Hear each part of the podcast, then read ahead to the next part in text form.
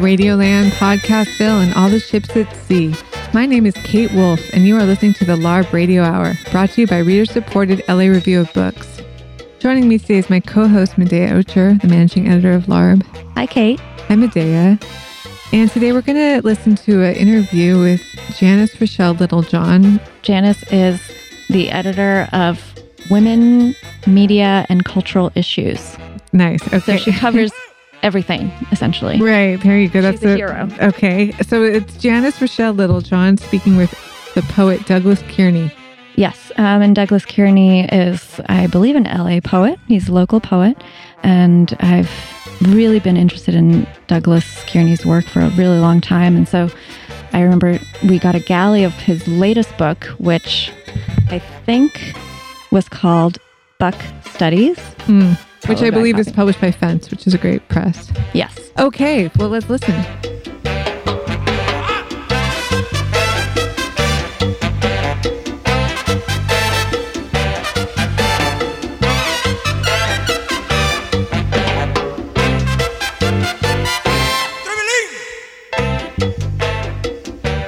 Hello, I'm Janice Rhoshalle Littlejohn, Senior Editor of Women, Culture, and Media for Los Angeles Review of Books. And I'm Will Clark, and I'm an editor there too. Today, we have a conversation with Douglas Kearney.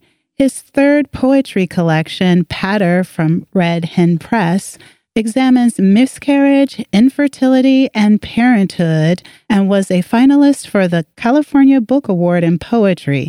His second, The Black Automaton from Fence Books, was a National Poetry Series collection. Mess and Mess and from Noemi Press collects some of his writings on poetics and performativity. Fence Books published his current collection of poems, Buck Studies, last fall, and it recently won the CLMP Firecracker Award and the California Book Award Silver for Poetry. Born in Brooklyn, New York, and raised in Altadena, California, Douglas lives with his family in Santa Clarita Valley. He teaches in the BFA in Critical Studies and the MFA in Creative Writing at Cal Arts, where he received his MFA in Writing. Douglas, welcome. Thank you so much, Janice and Will. It's a pleasure to be here. Thank you. Um, Janice and I were talking earlier, and we both came to your work by actually hearing you perform it. Um, so we were hoping you could start by reading us one of your poems. Sure. All right. So this is the kind of title poem of a section of poems from Buck Studies. And that section is called The Black Woman's Tearmonger. Street cry of the black woman's tearmonger. Bright cities and towns, sun up and sundown. Mongers of black woman's tears at hollering. All the all the folk like shrikes a cluck. It's a lullaby. By the bottle, by the bucket, by the barrel, gotta go. By the sipper, by the river, come and get a lot of mo. Aid. Take your many of U.S. Americans who, for that way back body thirst, guzzle black women's tears. Ah! And smack wet lips. Ah! In order to make an omelet. Are they to be gotten in cartons? Bobbled black women's tears. Shell or yolk? Broke or loosed? 11 o'clock stinger. TV to the live evening lead. Black woman clipped to a moan of gone. LED'd against blackness streets, her tears glint a plugged nickel jackpot. Stick and move. Some men, but tend to be men, mistake black women's tears for speed bags. In this world, where these chains stay on, we thus tend to be some men fight for right to what's wrong. Street cry of the black woman's tearmonger. More in stock than that at Atlantic. Stocks on that at Atlantic. Keeping up appearances, big picture thinking. Pale and pale smog farts, old street sweepers rig, rinding grimy curb bankments. City mended new pink and pink under scabs. What were black women's tears? The carnivalesque. A young black woman bound ribbons to them as confused balloons gone down. Through the thin walls. Black neighbor woman. Her tears are clear feathers. Hant canaries crash, the glass that's her face. Divining. They hear a Sahara there of a black woman's laughter, and scowling, cop their dowsing rod. Street cry of the black woman's tearmonger. They come dear but go cheap. They run clear but flow deep. Their most desperate plan just might work. Act two in big summer actioner. Hunting ingredients for last ditch cure. Brightening, fallen officer. I know how to get the tears. The dogs. There's that black woman. Her tears dug themselves from her stung ducts, spilled to the road, tails affixed, pulled, her by the eyes all over town, a pair of mastiffs among us shear clutchers who'll ask if she'd wish to be freed, what new beast she'd shed. Shuck. So nacreous, the tears. Maybe that black woman's sternum's an oyster zumbo. Neoliberalism. A bootstrapping black woman'd macerate hers in vinegar. Lambskin pliabilities, that right swipe for now's consumer likes.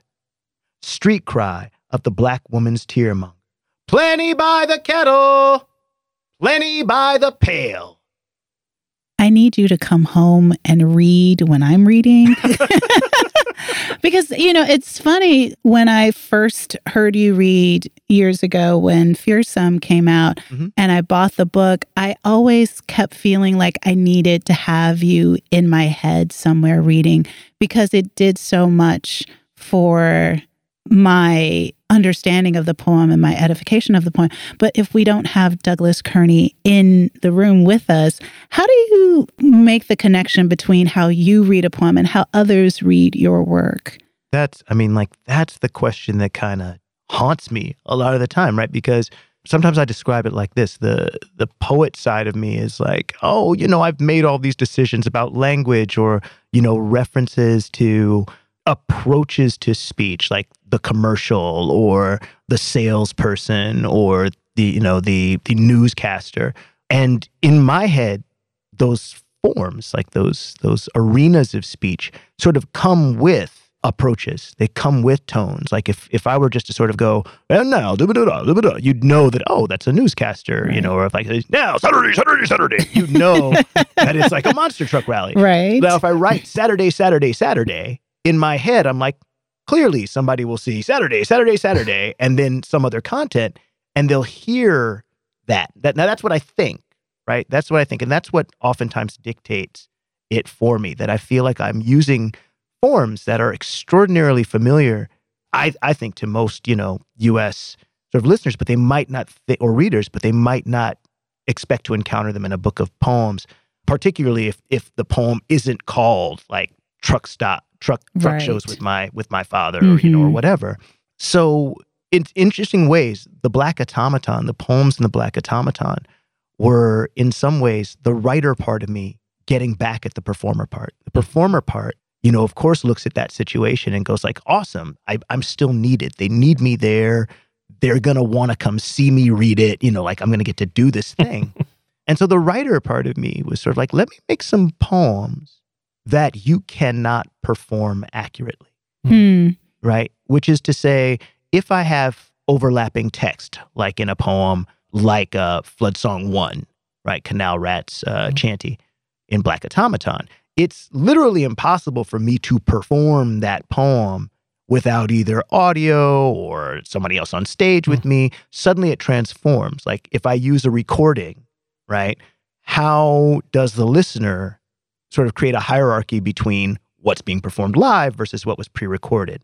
And that I think is a consideration that doesn't necessarily enter your mind when you're reading it on the page. And so the writerly argument for me, which is at some level a visual argument, right, is that you as readers can actually do this poem better.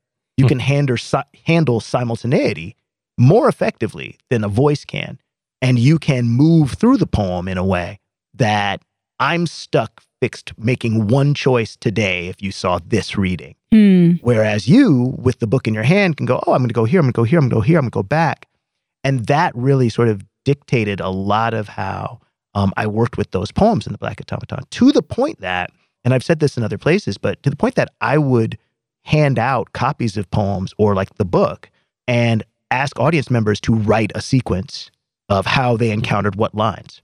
So I never just got up and just read any of those poems. I was always saying, like, oh, this is Will's reading of The Black Automaton and The Despair of Existence, number two, right? And then I would read based upon that sequencing. Okay. So I'm trying to get to a place where the the sort of form of utterance, like if there is a reference that's happening, a, a kind of way of speaking, has enough sort of grounding in the poem in this sort of familiar space.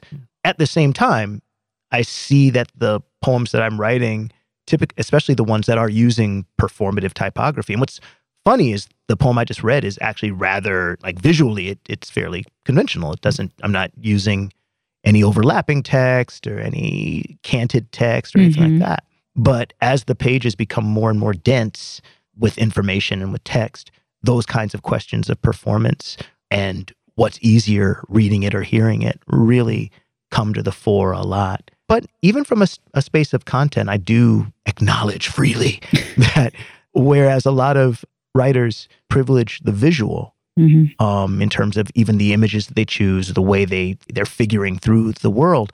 I have found that I am much more interested, oftentimes, in the actual, uh, say, physicality of sound in and of itself, not to the point where I'm interested in just sound, right? But that I'm interested in the figures that come when you put their T H E Y apostrophe R E next to T H E I R Mm. um, or T H E R E, right? I'm interested in what that does for a reader um, because at some level you're kind of acoustically, uh, sort of psychologically or cognitively dealing with that in your head, even if you never read it aloud.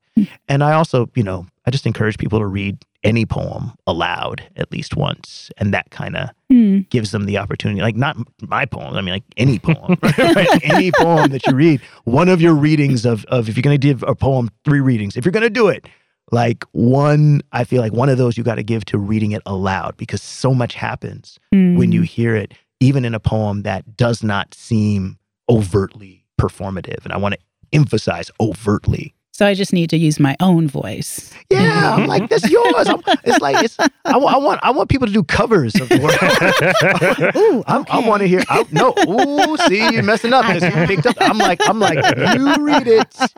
That's what I want to hear Gotcha. because because I think that that's actually really interesting, Mm. and and I'm very excited about that. But yeah, so so that's so that is the a real question that that dogs me. Mm.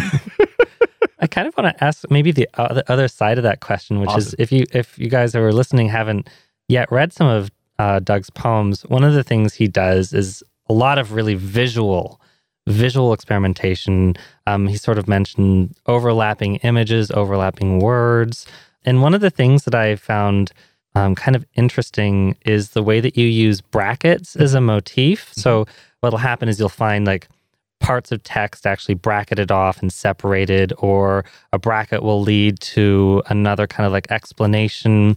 And I was fascinated by, and especially hearing you talk about how you are not interested in linearity, how you work with those images, or you work with that kind of like free floating idea of a narrative of a poem Mhm. at a textual level too. Mhm. Um, so I don't know if, if that is not saying the same thing as what you're trying to do um, in terms of just sound or if it's the same thing. Um, but just how do you come about that? Because I, I really love the way you get at discrete ideas that don't happen in a linear way when you're working with those images on the page. No, I mean, I think, I mean, that's a, a great observation. And, and, and about the brackets, in my head, the kind of grammar that I'm hmm. using when I use a bracket, there's always this sort of tension between time, which I think of as the oral, oral experience of a, hmm. of, of a poem is time based, um, and the visual, which is space, hmm.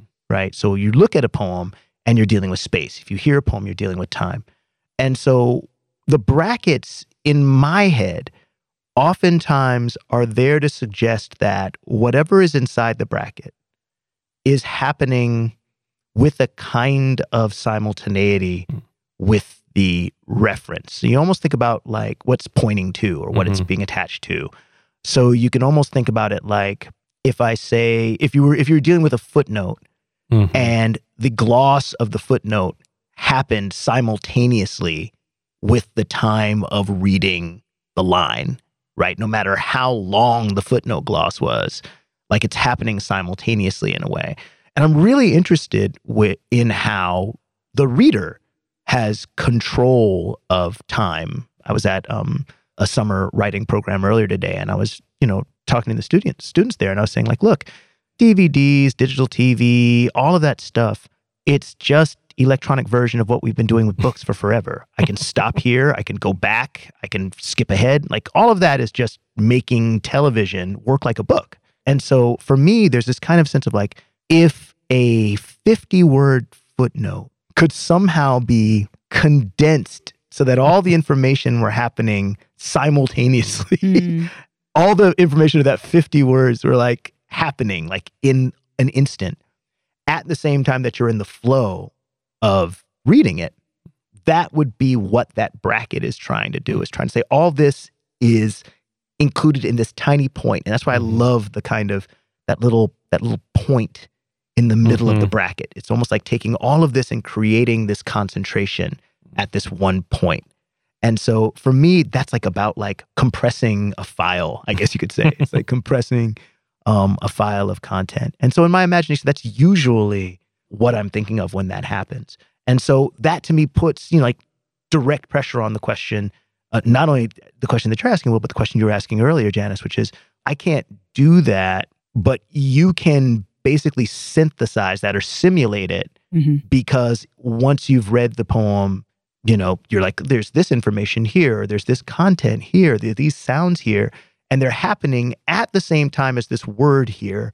And we might not be able to actually read the entire page all at once at the level of I'm reading sentences, but the visual information of the page we can see all at once to a certain extent. And that's really, you know, inspired by designers like Massin, Mhm. who uh, did this really interesting, or Massine uh, did this really interesting uh, typographical treatment of Ionesco's The Bald Soprano, Mhm. where you could tell what the dramatic action, what the dramaturgical action was Mhm. without reading a line of it because you could tell, oh, this is an argument. Oh, this is a discussion, right? So, what can we instantly see from the page? And my argument is always that even if you're not doing layers and, and things like that, a poem that's aligned to the left in basically regular stanzas, like, say, a, formally rigorous sonnet, like that shape on the page is communicating something to us that a poem with one long line in the middle is communicating very differently. The same basic shape of that poem,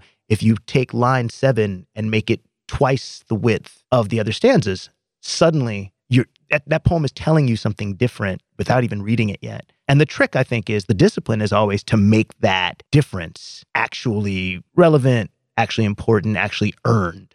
Mm. And so I think that that becomes like a part of the question with the visual aspect of it. Does the poem need that as a part of its presentation, as a part of its, for lack of a better way of putting it, as a part of its argument uh, for being a poem? Mhm. Do I need to have the word boom really big in comic cutout letters thrown into the middle? Exactly. Like, yeah. As I am holding As, up as, now. as you're holding up beat music, right? It's like, does it need it? And and then and then of course you go to this great question, which I think you know is one of the more fun questions. Like, what do we mean by a poem needing anything? Like, what do we mean by that? Like, Mm. like, like, whose permission are we asking for? And so I think that that and what traditions are we trying to you know sit most comfortably inside? So I, I, these questions are just like they're great, but they're You're listening to the LARB Radio Hour, coming to you from Emerson College in the heart of Hollywood. And now for this week's book recommendation.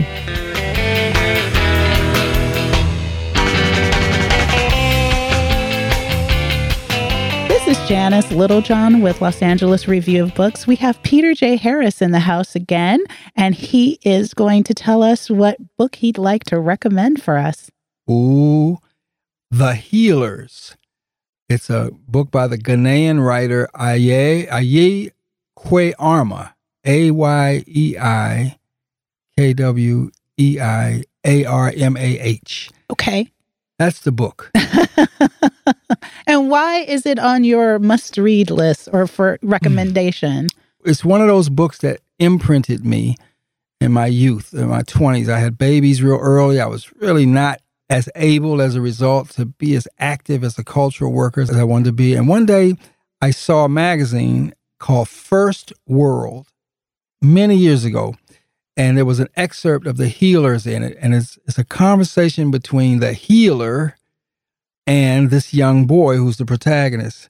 And there's this magnificent just discussion about inspiration versus manipulation. Mm. Oh my gosh, I get a chill thinking about it. And it just moved me so much. And I started looking for the book and I couldn't find it. And I got a chance to go to Ghana in 1979. I can't believe it. Wow. And it was in Ghana at the University of Legon where I found my copy of The Healers. I subsequently found more copies up in the Bay at uh, Marcus Books many years later. But Mhm. I read that book in about five minutes. It just possessed me, and and it's really just it's a tremendous like who done it because somebody gets killed in the most awful way. But meanwhile, there's this wonderful, really deep meditation about manhood in the case of the young man and masculinity against this backdrop of colonialism and its impact on you know on the bourgeoisie, on the, the leadership, you know the one percent of the continent Mm-hmm. and versus the people. Oh man, it just moved me so so terribly. And I haven't read it in a while, but it's it's the book I would say for me set me along with the the music of Earth, Wind and Fire that set me into this kind of affirmative, life affirming mode and and has me trying to create beauty wherever I go. Yeah. Do you think that it inspired in any way the Black Man of Happiness or the Johnson Chronicle project? Mm, It gave me some tools. So, in fact, in the Black Man of Happiness book, there's a you know one of the chapters is about starts with I'm a good man, Mm-hmm. and it segues through some stuff, and it really says, "Let me let you hear this quote," and I quote extensively that passage in the Healers that I read all those years ago. And then I said, ah, I'm busted. I'm not really a, just a good dude. I'm a, I'm really a healer. Mm-hmm. And so, in that respect, I mean, I'm not trying to impose healing on you. I just feel like that's part of what you know flows through me at my best. And so, yeah, I think that what the healers as a book did for me was one broaden my palette for reading continental African literature of the 70s and 80s in particular, but also it did give me some tools through which to think about what does it mean to be uh, happy? What does it mean to be alive? And you know, what does it mean to be an urban African American male? As and now, you know, when I hear the discussions, whether it's Black Lives Matter or any, you know, even Margaret Prescod, for example, these really smart people, there is a deep, deep conversation about the political nature, or maybe what people might call the political economy of blackness. But I think that it's important to, at the same time, get below, sir, I call it circuit breaking. How do we talk about black men in particular? That's truly one of my doorways right now to humanity. But how do we talk about the specific human being engaged in society on a day to day basis and on the sidewalks of our lives? How do we break through any kind of conditionings? And I think vulnerability is certainly a key. I certainly learned that very early because I actually witnessed the birth of my child, my first child. I thought I was going to have to deliver him, in fact, because uh, the, the midwife, who was also a doctor, got lost coming to the crib. and, you know, moms was in there like, all right, bro, it's getting ready to happen. And I was like, oh, wait, all I had seen is like Gunsmoke episodes. and I knew that some hot water was involved, but that And was about it. And a towel, right? That was about it. And she, of course, showed up, but I was there. You know, my first child was born in 77, and it was just the most spirit opening experience I'd ever had. Mm. So, The Healers as a book certainly the literature, the lyrics of the Earth, Wind, and Fire songs, which I saw as poetry, which moved me as poetry, these things became really imprinted on me a kind of a passionate, tender, powerful, masculine mission. Mm-hmm. You know what I mean? To be a grown up who had as much testosterone as I can manage, but it was also about some wholeness. You know, and of course, I came of age when people like Lucille Clifton and Toni Cade Bambara and other people were really, you know, June Jordan and others, folks who I was like witnessing bring their work into the world. Mm-hmm. And that was part of, of consciousness raising and, and growing into being a conscious man in those days. And so, yeah, you know, plus my mom had already taught me how to wash dishes and whatnot. So I was already doing all that kind of stuff. Cause she says, you wash dishes, you know, you wash your clothes because that's what grown folks do. It don't matter whether you male or female. Mm-hmm. You don't eat and not wash your dishes. That was ground zero for home training and for, as it turns out, political masculinity, progressive masculinity, you know, sort of radical masculinity, Mm. which of course gave me the power to think about the chronicles in a new way, think about happiness in a new way, partner with my daughter in a new way in the worst crisis of our lives. Mm-hmm. Well, Peter, thank you so much for stopping by and thanks for that recommendation. Yeah. All right. Yeah. Viva KPFK.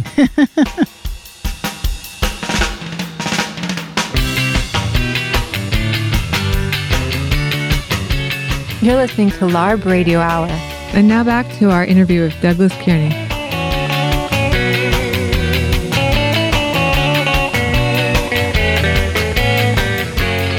Well, speaking of, of traditions and, where you're sitting now, um, Buck Studies came out uh, last fall. And prior to that, in the same year, Someone Took They Tongues, three operas also came out.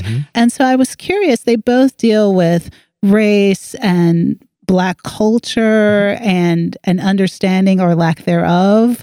And I was wondering, was it intentional for you to try to put both of these books out at the same in the same year?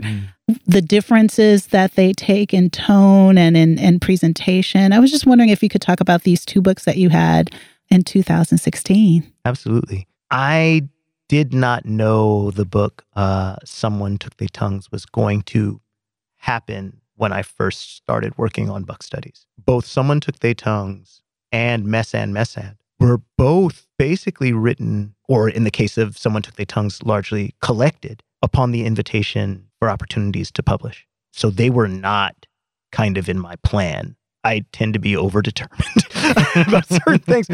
And so overdetermined. And so um, I had this kind of arc of books. I knew uh, I had the roots of Buck Studies and the roots of Patter, uh, my, Mm. my, my third book, kind of happening at some level simultaneously. When the publishing schedule for Red Hen, they took Patter, was ahead of the publishing schedule for Buck Studies, I began working more on uh, Patter. But then I got the opportunity to do a collection of my libretti. And the way that came about was uh, Subito um, Press out of uh, Boulder has a, they do a, a you know, a, kind of an annual collecting of, of submissions for work and published publications. And I was invited to submit something as a person who already had a few books out. Mm-hmm. And I thought to myself, I'm always complaining about how I spend a lot of time writing opera libretti, but there's not really a place for them as of yet. So I was like, oh, let me put them together into a manuscript and send them uh, to my dear friend Ruth Ellen Kocher. Hmm.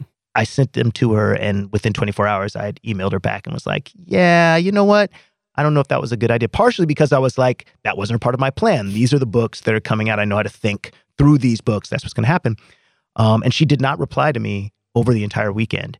Uh, and then the next, and then on Monday, she sent an email whose subject heading was, Are you sure?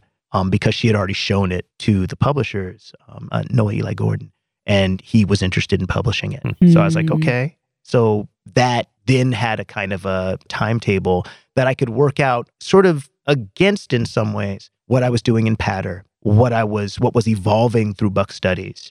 And then with Mess and Mess and, which also came as an invitation from Noemi Press um, to write for their Infidel Poetics series. Suddenly I was in this sort of place where I could begin to, to, I guess, write more about how I think my work works or what I think my work is doing at the same time that I'm writing that in such a way that pushes me to think through new ways of approaching the work and new ways of thinking about, for lack of a better way of putting it, this might sound, you know, pretentious, but like the poetic line. Like because suddenly I was writing something that was at some level in my head essayistic, at some level in my head a way. I had a really great conversation with Tisa Bryant, a colleague of mine, brilliant writer, about the prose poem. And some of the pieces in Mess and Mess and I thought of as sort of like attempts to write prose poetry, which was something that for years I've tried to. How does prose, what does a prose poem do at a line level? Mhm. And so someone took their tongues. The central piece in that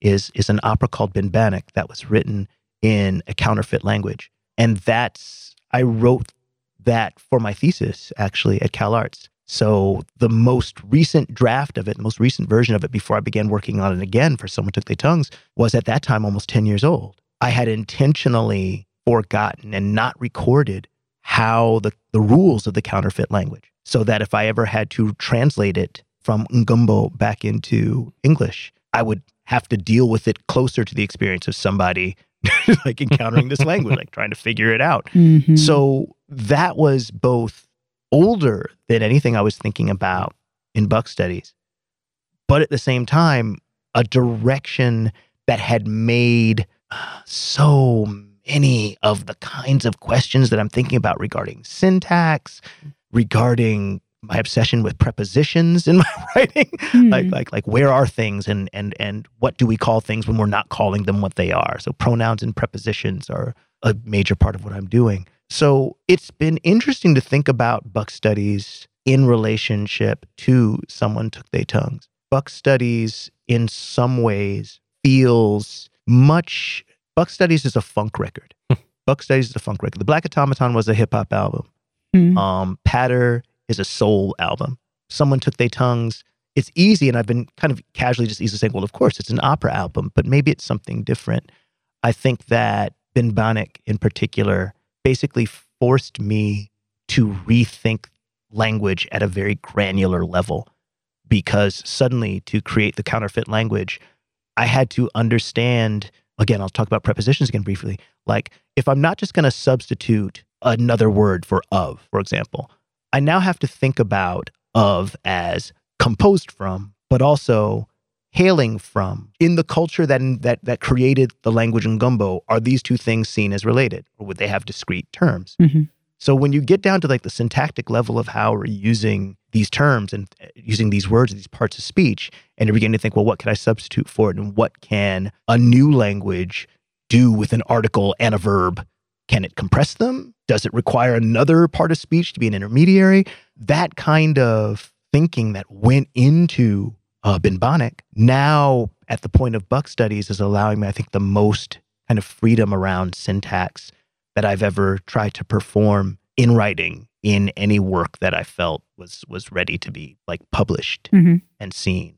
So I do think that they're in a really interesting conversation, but it's been harder, honestly, and, and it's been harder to talk about someone took their tongues because of their their relationship to opera. And so there's a kind of a thought of are these chamber operas? Like are they operas that are meant to be just read in your and, and heard in your head? Well, in the case of Sucktion, like that one was staged, right? And and and I think Anne LeBaron's composition for it and the different performers who I've seen it, um, including uh, Sonu and Maria Kay, did brilliant work with them. Mhm. You know, it becomes really fascinating to just kind of think through how to talk about that book. I will say that Ben Bonnick, the uh, stage directions, which look sort of like comic book caption boxes, Mhm. and in some ways, they gave me the opportunity to work with the kind of storytelling uh, methods that writers like Mike, mi- writer artists like Mike Mignola, who does Hellboy, that I've thought a lot about his approach to captions when I finally figured out how to do that. In early drafts of that, the stage directions were all poems as well. In this one, in my head, they are prose narrative lines. And so to be thinking through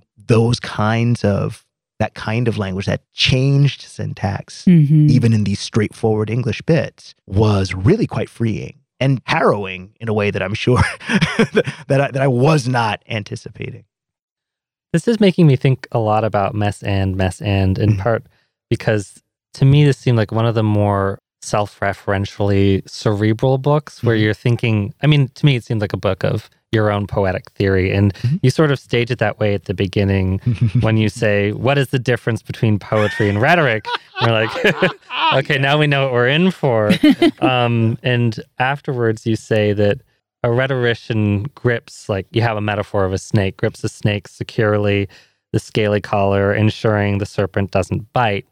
And then about poetry, you say, the poet, however, may find purchase further down the spine, leaving the viper free to writhe and to strike, which to me was really interesting about this book in particular because this one seems like the most direct um, in terms of laying out a way that you think. Mhm. But um, so I just wonder about that contrast between Mess and Mess and's real like self auto theory and what you think what you think about the danger of poetry that separates that Ah, oh. because like I, I just read that about this the snake and i'm just like it, it seems clear like that you imagine that the poem can do something that is actually dangerous and um, maybe threatening or involved with the self that um, other kinds of writing can't Mm. so i'm just Mm. curious about that tension Well, the Infidel Poetics series, at the time that I was invited to write Mess and Mess and,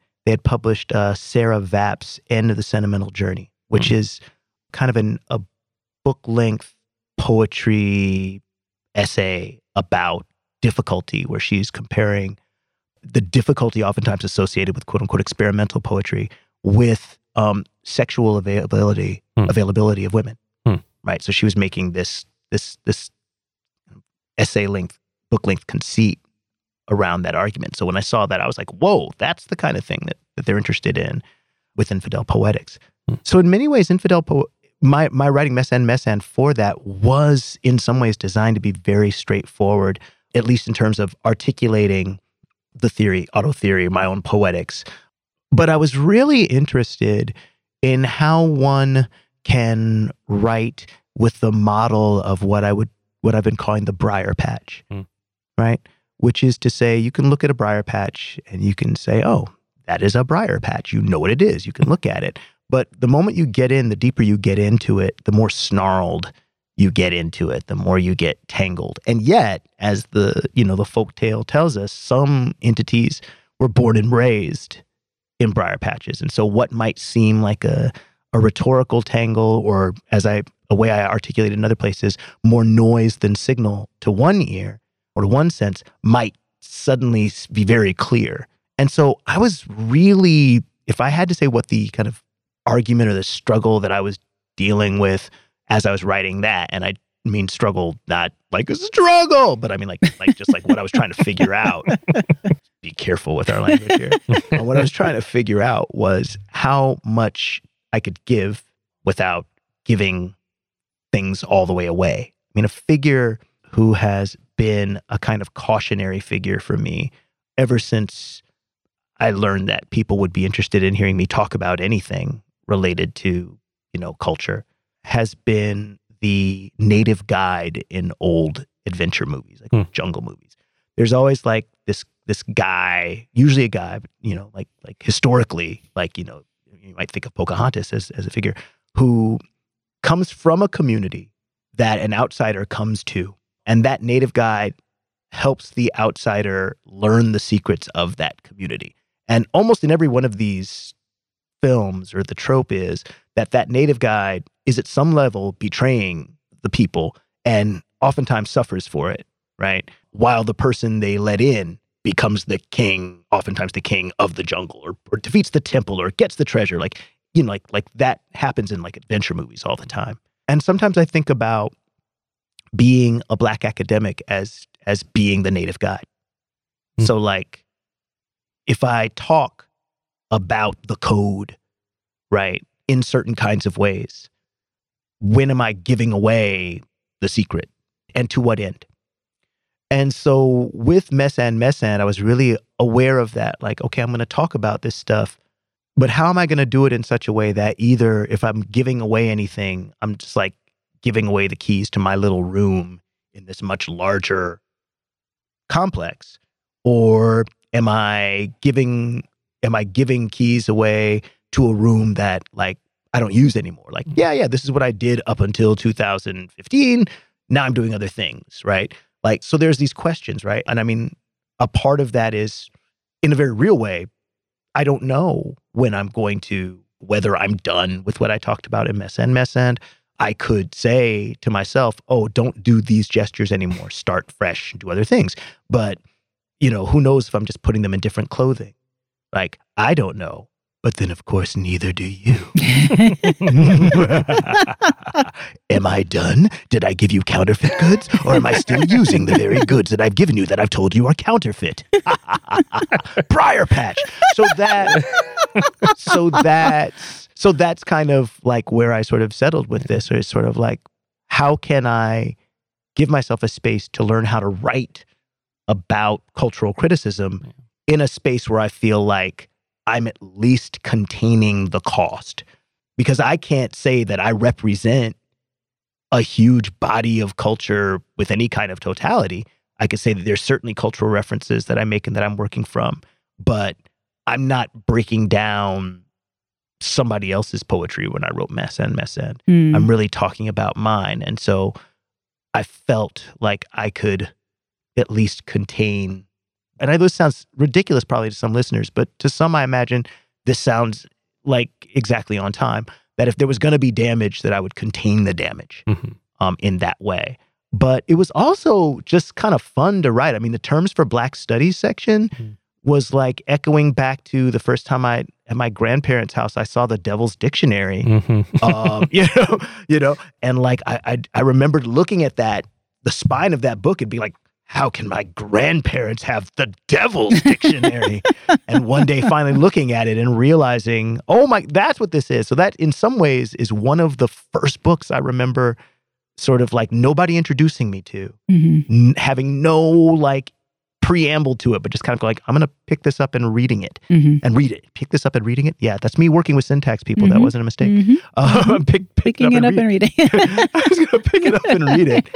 And so yeah, so there was fun to be had, for lack of a better way of putting it, and just signifying to be done, Mhm. which you know is just fun. And I mean, I'm certainly not inventing that, you know. So that's yeah. But you know, it's it's interesting that you say that because I I've often wondered one what inspires the work that you do and and how you approach it and what keeps it fun, as you say. Mm, oh gosh, I mean, I don't think you have enough fun with this person. well, I'll I'll I'll answer the the back end of the question first. I mean, the question of whether it's still fun at some level is my way of detecting. That's my canary of detecting of whether I am doing what I feel like doing, or whether I am maintaining a style that has become familiar. And my biggest fear upon publishing Fearsome was that the next book I wrote would be exactly like Fearsome Mm. with just shifted poems. Like I I was fully convinced that my personality, like so much of my background is quite literally in entertainment. And so my idea that they like this one and they like that one. So I just need to do another one like that. Like I wanted to have a second manuscript done before Fearsome got published because then I could say, okay, well, I wrote these. And so those are going to come out after Fearsome, basically without knowing what was going to happen with Fearsome. And there's like one, like, yeah, I guess not quite chapbook, not quite full length. Maybe if I cheated and changed the formatting, so it's like one stanza per page, it would be a full book or something like that. There's one manuscript that that's, that's that length, and then there's another one that's maybe a few pages longer than that, just tipping over into you know like a a slim full length that exists. These two manuscripts exist that have been cannibalized only a little. Like I've really only taken two or maybe three poems from them collectively to publish elsewhere. But I don't think that's what freed me up for the Black Automaton. In fact, I had written a book called Drowning the Cities. And just to give you a full sense of the level of pretentiousness that that that was, was it was drowning. And then if you looked at if you looked at the way it was gonna be formatted, it was gonna be drowning on a line, right? And then under it was gonna be the cities. So it was gonna be two sections of this Mm. book, one called Drowning and one called The Cities. and I remember writing these poems and finishing this book and feeling very proud of myself and that I hadn't repeated fearsome, that I'd done something far more terrible. And, and I remember my wife Nicole like reading it and she goes, These are pretty wanky. Really? Yeah. And so I left and took a long walk and said, okay, that's fine. That's good. I cleared that out. Glad I didn't try to put that out there. And then started writing the poems that became the Black Automaton. So, what keeps it still fun, right, is when I feel like I create a space where my desire to have a particular kind of rigor, and that rigor doesn't always look like, you know, say contemporary prosody as we tend to think about it, or even, you know, other older traditions in prosody. But when I can balance that rigor, or that rigor becomes a way of delivering this other sort of play around the nature of signification. I mean, when I read when I read Harryette Mullen's work for the first time, like Trimmings, you know, Sperm Kit, I was like, oh my god, she is like, if she came to my to my house, we would all like shut up for a minute and listen to her talk, and then my dad would like start talking, and then my mother was, and, they, and we'd all just be riffing, right? Like like that's how I imagined it. but, I was- but that signifying that rhetorical tradition, that rigorous space, which we see in kitchens, barbershops, hip hop music, you know, jazz language, you know, you know, beauty shops, the back row of a church, all that, Mhm. like that tradition to me is one of the most demanding rhetorical traditions because it's not even just repartee. It's not just let's say clever things back to each other. It's like they have to be clever. They have to be musical. They have to be like topical. They have to speak to this larger sense of our kind of cultural trajectory, right? All of that has to happen when somebody walks in the room and says, "What's new?" Now you're like, "Oh, okay, that, I see your serve. That's a you're using a that you're using a defensive technique. Ah, you're gonna just kind of trick me into saying something. like like that to me is fun, right? But when it begins to feel like a style, a particular kind of sentence, a, comp- a kind of way of approaching language, that's when it becomes less fun because I begin to feel sort of like trapped in habit as opposed to visiting a place I like to visit or going somewhere new. hmm And so that becomes like a part of the question around fun, but also around the question of like, well, what pushes me to write? I write in some ways because I, love language. Mm. I really love language. And I don't just do audio because I love the way language looks. I love the way you read what I had written. It's like there's, and I love to hear. I like like there's a. I have a friend who lives in Dallas, Joe Milazzo, and he does a poetry series called OPP, and like they have people come in, and instead of reading your own work, they're like reading books written by other people, So it's other people's poems. poetry. Mhm. yeah, right, right, exactly. Okay. exactly. Radioland.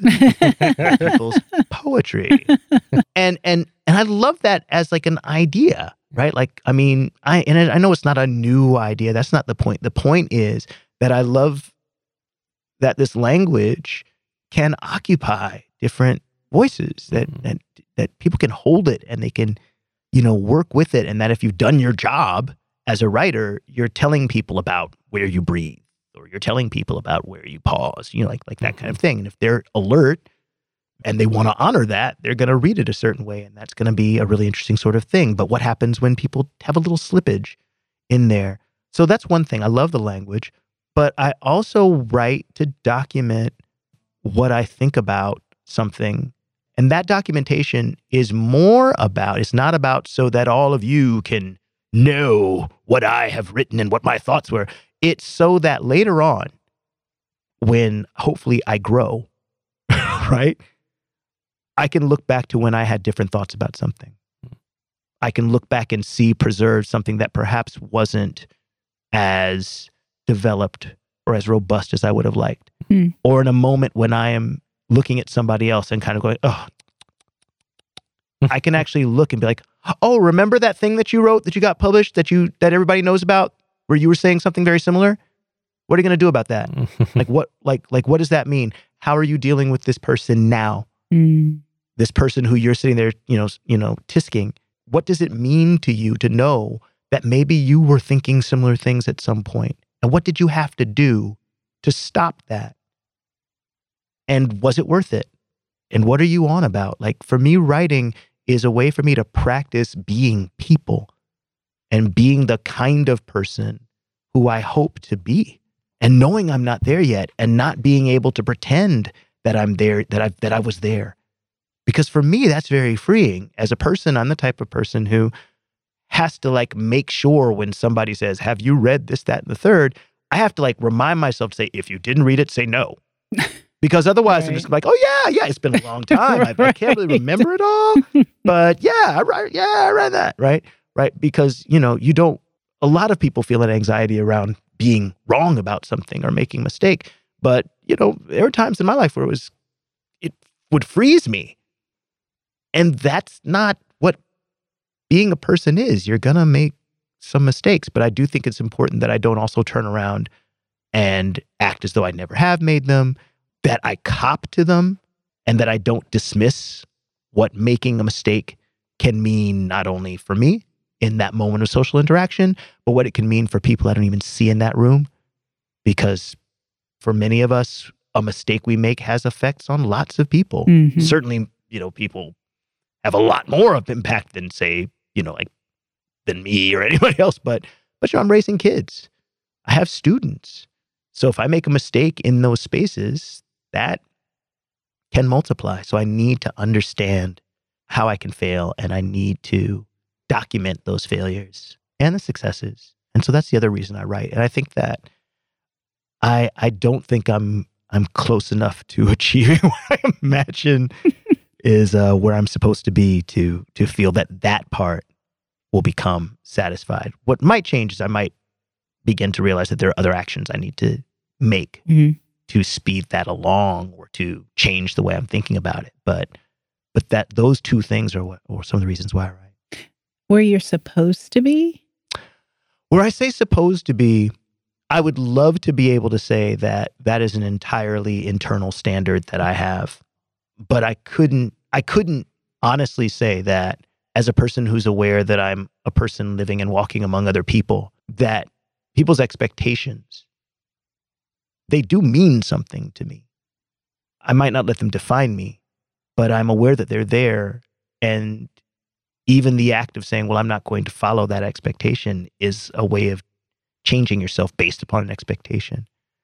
So, supposed to be largely in my head, I think that what I'm supposed to be as a person is somebody who cares enough about what language as an act and as a way of making presence in the world and not just language published in books, but how you greet people, you know, how you, when you're introducing people, or if you fail to introduce people, how you speak when you're angry, how you speak when you're happy, how you speak when you're distracted, how you speak when you're tired.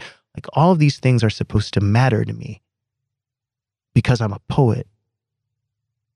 And so if that's true, then if I write about human cruelty using language of cruelty, if I don't change the way I am in the world as a result of whatever realization or whatever encounter I have with that poem or whatever understanding I gain through that poem. And I think that understanding is different from an epiphany. I think it's just looking at what's there, not discovering a new thing. It's like, oh, this language does that. If I don't change, then what did I do it for? I'm just a bastard slinging curse words at Mm. people if I don't change how I am in my life. And so for me, that's that's the supposed. I don't know if there's a particular creed. I do know that like to be as courageous when you're at a grocery store as you feel you can be when you're on a page and going, like, I'm going to write this, right? Boom. Like that's, I think that's a real thing. And so I would like, and that's why the first book was, I called it Fearsome and I sequenced it the way I sequenced it was basically like, I'm going to tell you all these really kind of crappy things about me first. And if you make it past that first section, then I guess we're still talking and we're doing okay. But it was also so that I could be like, okay, I said that. Oh, they're still here? Okay. So I could talk about this other stuff, right? Without people feeling like I'm not willing to put whatever critical eye they, they see me doing on myself. So I think that's what the supposed to be is about. This is bringing me back to a part that I really liked about. I'm just going to harp on mess and mess. I'm, I'm cool. harp away. Is you you say you have an obsession in my writing to scrutinize human cruelty so that I can learn to be less cruel, and that just really resonated with what you were saying. Mm-hmm. But it also prompted me to kind of like my next question about that, which is that these all of this writing is out in the world and seems to me like its only objective can't be just about you. no, that, no, no, no. Yeah, but yeah. that you have like you have something and this goes kind of back to what you were saying earlier about not wanting your writing or your position as an academic to be one that's about decoding things for other people mm-hmm. so that they have a proverbial access to a lived experience that's beyond them. Mm-hmm.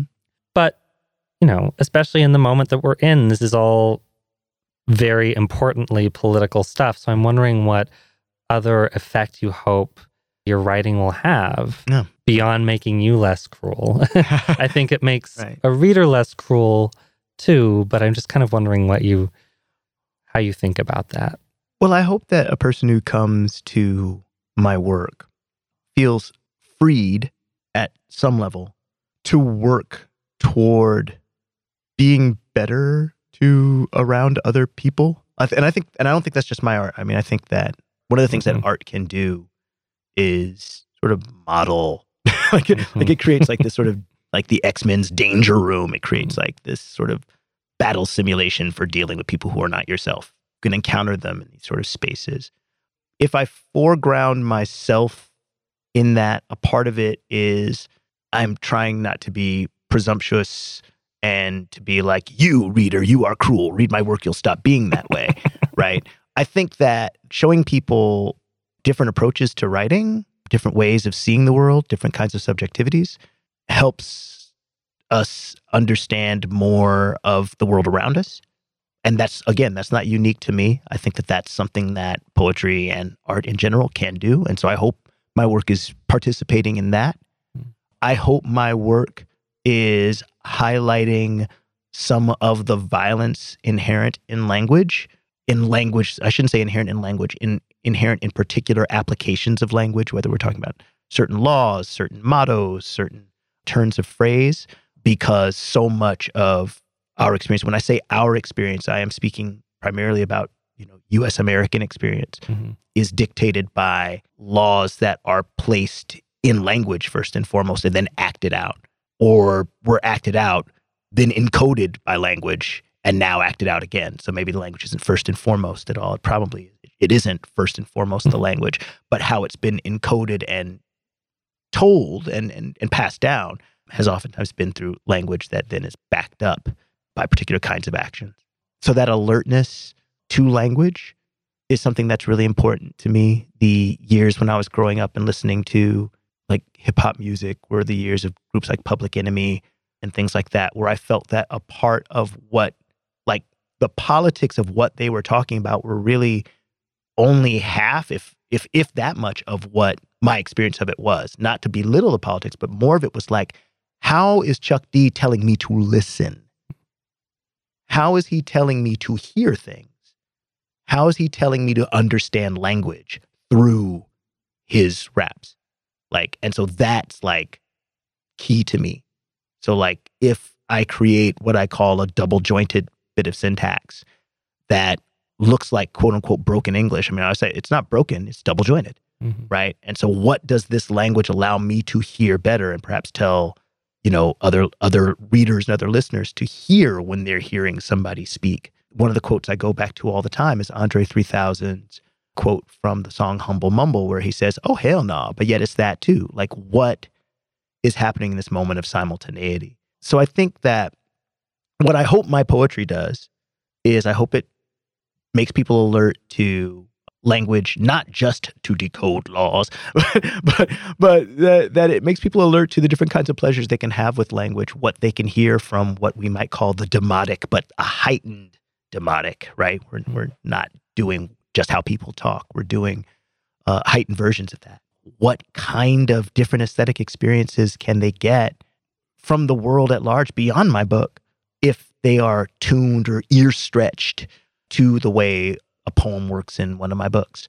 So I'm trying to make available new oh here's here's a term from my grad school uh, new textual strategies for, by which to engage the world. Because i do think that that once we begin to understand that there are many different lenses through which to view experience i think that we can think about that at the very localized level of myself this poem. Mm. but then we can begin to think well maybe it's not just this book. Maybe it's how I'm dealing with this person I'm seeing walking down the street, or maybe it's how I'm dealing, you know, with this protest over here. Maybe so like how can we see the world? And then, you know, to quote a friend of mine, Latasha Diggs, like, how can I also write some flyish? Like just some mm-hmm. fly stuff. I don't want to write something that's just cool. I want to write something that's cool to say, that's cool to read aloud, yeah. that's cool to hear. And so, yeah.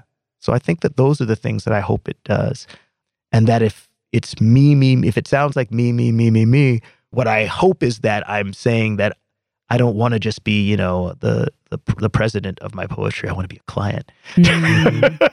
Mm. just to be sure, I was not saying this. No, no, I know.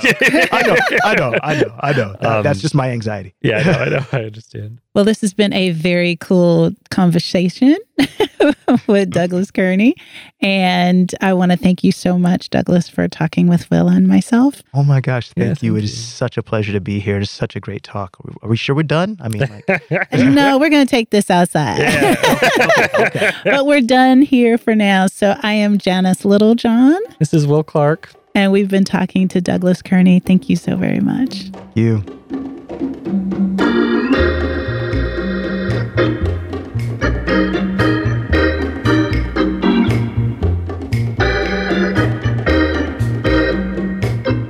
You've been listening to the LARB Radio Hour. Subscribe to our podcast on iTunes, SoundCloud, and Stitcher. And if you like the show, leave us a review and tell us what you think. The LARB Radio Hour's executive producers are Eric Newman, Medaya Ocher, and Kate Wolf. Our engineer is Ernesto Oleano. Our researcher is Chloe Chap. Production assistance from William Broughton, Eleanor Duke, and Jake Levins. Special thanks to Alan Minsky, who's no one's moral conscience, for production assistance, and to Emerson College. Tom Lutz is the editor in chief and publisher of the Los Angeles Review of Books.